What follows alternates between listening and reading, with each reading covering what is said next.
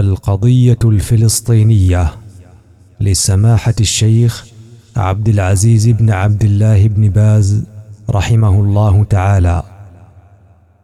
سؤال كيف السبيل وما هو المصير في القضية الفلسطينية التي تزداد مع الأيام تعقيدا وضراوة؟ الجواب إن المسلم ليألم كثيرا ويأسف جدا.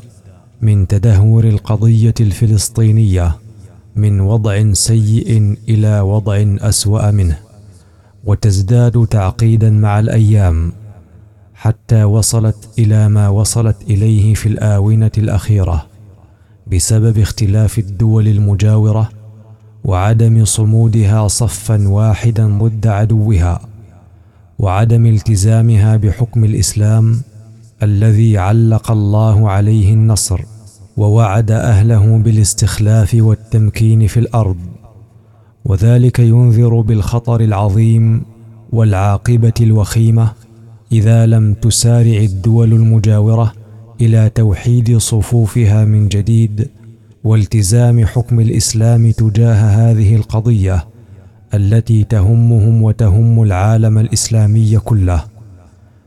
ومما تجدر الإشارة إليه في هذا الصدد أن القضية الفلسطينية قضية إسلامية اولا وأخيرا ولكن أعداء الإسلام بذلوا جهودا جبارة لإبعادها عن الخط الإسلامي وإفهام المسلمين من غير العرب أنها قضية عربية لا شأن لغير العرب بها.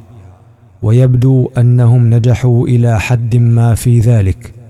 ولذا فإنني أرى أنه لا يمكن الوصول إلى حل لتلك القضية إلا باعتبار القضية إسلامية وبالتكاتف بين المسلمين لإنقاذها وجهاد اليهود جهادا إسلاميا حتى تعود الأرض إلى أهلها وحتى يعود شذاذ اليهود إلى بلادهم التي جاءوا منها ويبقى اليهود الأصليون في بلادهم تحت حكم الإسلام لا حكم الشيوعية ولا العلمانية.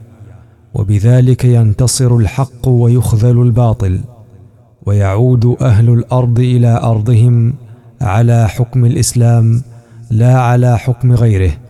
والله الموفق.